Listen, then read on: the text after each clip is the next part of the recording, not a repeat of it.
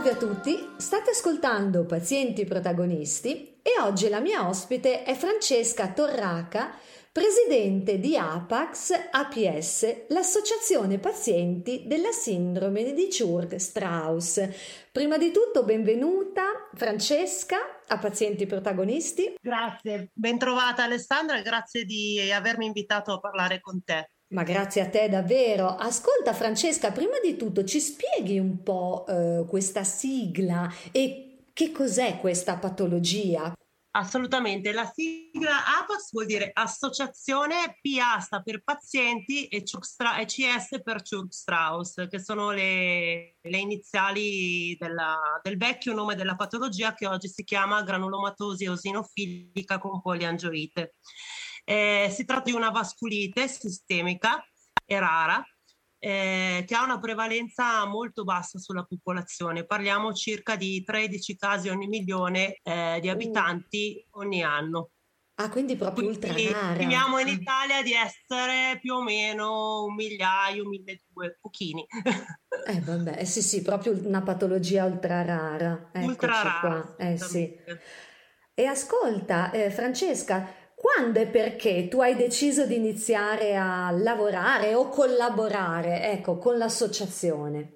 Allora, io ho fondato l'associazione insieme ad altri pazienti ehm, a partire da un mio bisogno personale. Nel momento in cui mi hanno diagnosticato la malattia, appunto mi è stato detto che si trattava di una malattia ultra rara, eh, la prima sensazione che ho avuto è che poi parlando con altri pazienti è un po' quella che mh, attanaglia tutte le persone che ricevono una diagnosi di malattia rara, è quella di essere soli al mondo. Quando ti dicono ci sono 13 persone ogni milione, eh, il eh primo sì. pensiero che ti viene è che non conoscerai mai nessuno che vive la tua stessa esperienza. Per cui, eh, siccome io sono una persona che ama scrivere, ho iniziato a tenere un blog.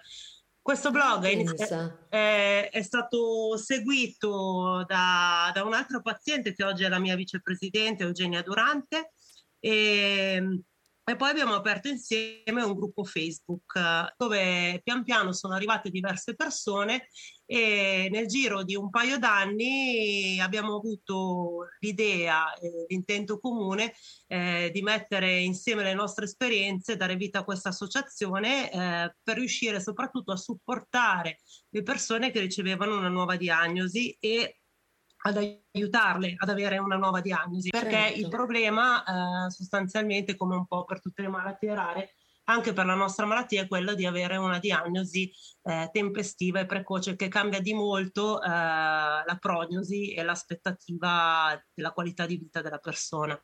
Eh certo, quindi guarda ancora una volta un'associazione proprio fondata da pazienti senza, ecco, senza il contributo di medici. Mm. Mi è già capitato di Beh. sentirlo in altre associazioni. Mm. Il contributo dei medici è arrivato poco dopo. Eh, abbiamo avuto l'opportunità di conoscere il professor Jan Schröder, che è oggi primario del reparto di allergologia e immunologia clinica Niguarda, che ci ha supportato nella fondazione della, dell'associazione e che ci ha fatto pubblicità, ci ha aiutato a conoscere eh, gli aspetti scientifici della malattia insieme con il dottor Marco Folci che oggi è un suo collaboratore e che ehm, è preso in carico tutta la parte scientifica del nostro sito internet e la fondazione di quello che oggi è il nostro board scientifico. Ah, bellissimo, quindi proprio una piena collaborazione, però diciamo che siete stati proprio un po' voi. L'iniziativa è assolutamente ecco. quella dei ecco. pazienti, sì. Bello, proprio sì, a proposito di proattività, ecco. Allora Francesca, a questo proposito, quali sono i principali servizi e anche le principali attività della vostra associazione? Allora, la nostra associazione ha al centro il paziente, per cui eh, la nostra principale attività è quella di supporto al paziente. Siamo un'associazione molto piccola, considera che contiamo 200 associati in questo momento. Quindi ehm, riceviamo le richieste delle persone che ricevono questa diagnosi o che hanno il sospetto di avere questa patologia e indirizziamo verso i centri nazionali di riferimento. Diamo supporto psicologico, facciamo dei percorsi di coaching, lavoriamo in collaborazione con altre associazioni di pazienti, penso ad esempio a Respiriamo Insieme, che hanno una prevalenza eh, perché si occupano di patologie con una prevalenza molto maggiore della nostra, ma con dei punti in comune. Ti faccio un esempio, la nostra malattia sì. è caratterizzata da problemi respiratori eh, che accomunano quasi tutti, in particolare poliposi nasale e asma grave. Per cui eh, lavorando in sinergia con delle associazioni più grandi che hanno una popolazione di pazienti molto più vasta, ma che comunque eh, hanno i nostri stessi obiettivi e condividono le nostre cause, ci aiuta a, a formare una rete virtuosa a supporto dei pazienti e eh, a sviluppare eh, PDTA, eh, buone prassi, una rete di, di medici, eh, di persone che possono arrivare in soccorso al paziente nel momento in cui ha una diagnosi in cui sospetta di averla. E, e poi facciamo un'attività di informazione. Noi abbiamo un progetto molto grande che abbiamo chiamato Informare, eh, facendo un gioco di parole eh, che vuol dire sia informare che formare. Questo progetto che è in corso eh, si divide in tanti microprogetti che hanno l'obiettivo di andare a istituire dei centri di riferimento almeno su base regionale. Non che adesso non ci siano sulla carta, il fatto è che ci siamo resi conto eh, che eh, anche se sulla carta molti ospedali risultano come riferimento, in realtà non ci sono tutte le competenze davvero necessarie, soprattutto in fase di presa in carico, di diagnosi e di mh, terapia iniziale relativa alla malattia. Per cui eh, stiamo facendo formazione, stiamo collaborando eh, con vari medici, eh, stiamo collaborando con eh, anche ehm, le società scientifiche per riuscire appunto ad approfondire eh, la conoscenza della nostra patologia sia a livello medico che a livello anche ehm, dei pazienti, in maniera tale che ci siano dei campanelli di allarme che possono suggerire una, un approfondimento rispetto a, sì. al sospetto di avere questo tipo di patologia. E quindi abbiamo anche una diagnosi precoce. Mm. Esatto, abbiamo fatto un evento a Milano in collaborazione appunto con l'ospedale Niguarda, molto bello, eh, un convegno medico eh, dove tutta l'equipe multidisciplinare dell'ospedale Niguarda ha spiegato a un'ampia platea di medici tutti quei tips, tutti quei... Mh, mm, quei suggerimenti, quelle casistiche tipiche che devono far sospettare la malattia.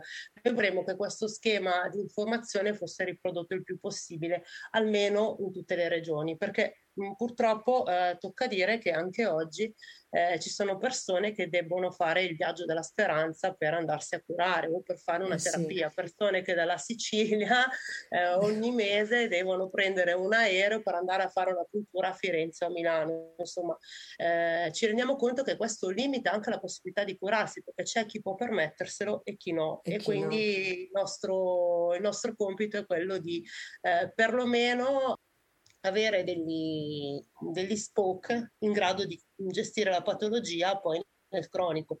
Certo, ma ascolta Francesca, a questo proposito, quanti sono i, i centri effettivi, eh, quelli che già sì. mh, appunto prendono in carico il, il, paziente affetto da questo tipo di patologia? Allora, quelli che noi abbiamo constatato essere veramente eh. Eh, all'altezza... e non sulla eh, carta, ecco proprio. E non per... sulla carta sono sì. solamente diciamo 2-3.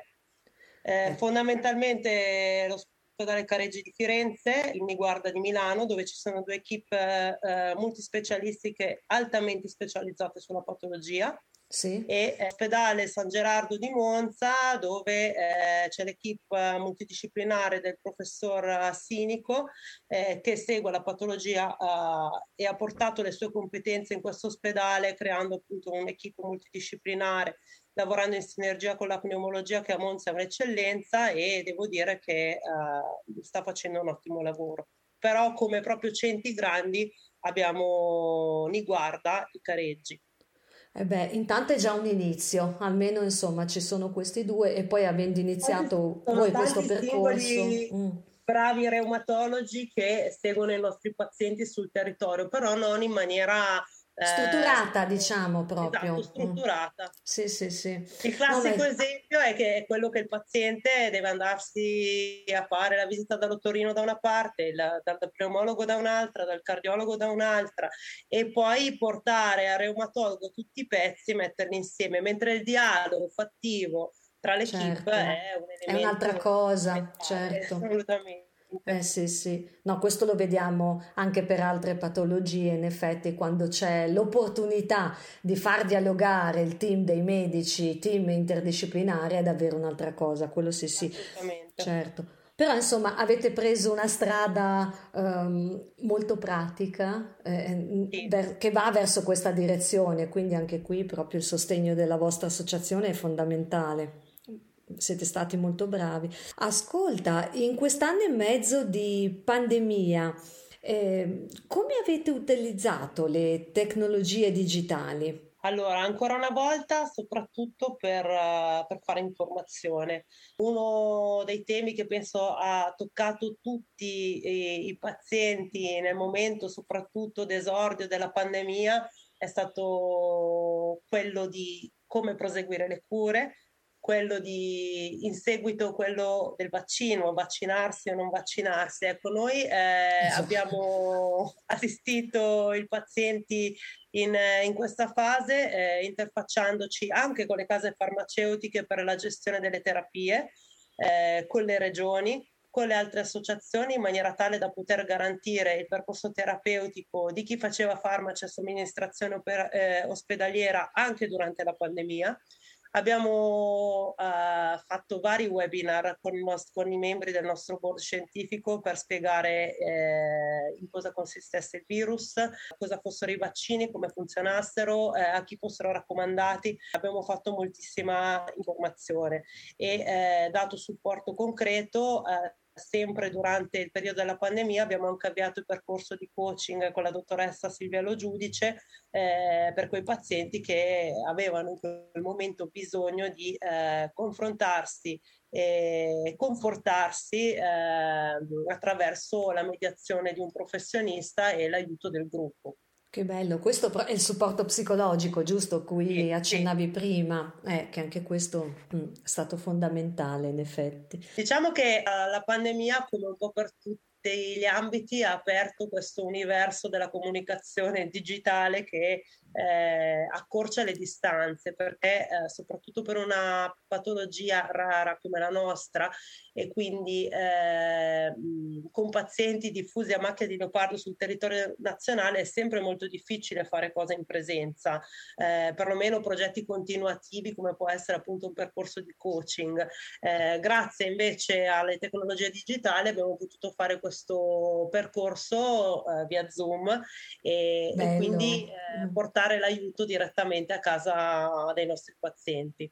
Eh certo, e sia individualmente che in gruppo, giusto dicevi prima? In gruppo, soltanto in gruppo. Ah, soltanto in gruppo. Ah, Però okay. stiamo valutando di, di, trovare le risorse per dare un supporto psicologico anche individuale perché riteniamo questo sia un aspetto fondamentale nella cura del paziente perché il modo in cui si affrontano le cose è discriminante per una buona qualità di vita, per una buona reazione alle terapie, per una buona interazione con i medici, eh, per una buona aderenza alle cure, per cui eh, penso sia fondamentale fornire questo tipo di supporto, anche se purtroppo devo dire eh, i costi sono molto elevati, per cui per una piccola associazione è sempre fondamentale eh, fare i conti con le risorse che si hanno a disposizione. Eh certo, no ma anzi siete bravissimi. Eh. Ascolta, eh, accennavi prima no, che già fate rete anche con altre associazioni sì. eh, per ottimizzare dei servizi,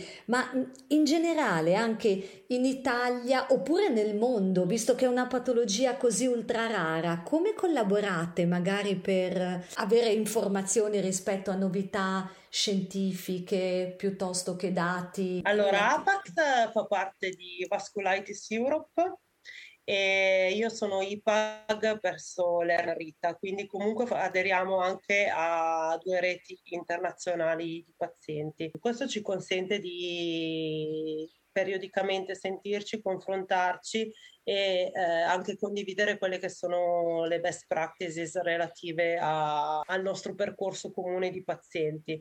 In particolare con Vasculitis Europe c'è anche una, una collaborazione molto fattiva con medici ricercatori per cui abbiamo eh, partecipato a diversi progetti sia eh, all'interno di EUVAS che è la società scientifica europea che si occupa delle vasculiti uh-huh. che ehm, a livello internazionale in collaborazione con una una casa farmaceutica che sta facendo un percorso con i pazienti affetti eh, da EGPA e eh, da ES, che sarebbe eh, la sindrome da ipereosinofilia, che, sono, ah, che hanno diciamo, dei tratti in comune e eh, stiamo producendo del materiale divulgativo che sarà poi diffuso e che è figlio di, una, di un percorso fatto da pazienti di tutto il mondo con le stesse patologie. Quindi eh, un lavoro che sta durando da circa un anno eh, molto stimolante, molto bello e credo che avrà un output veramente molto molto utile sia eh, per la diffusione della conoscenza della malattia che poi per i pazienti nella gestione della stessa. Eh sì. Anche perché bisogna tener conto che le realtà nazionali anche a livello di sistema sanitario sono molto diverse, per cui eh, eh spesso mettersi a confronto aiuta magari a ad avere delle idee che ehm, da solo non ti verrebbero mai.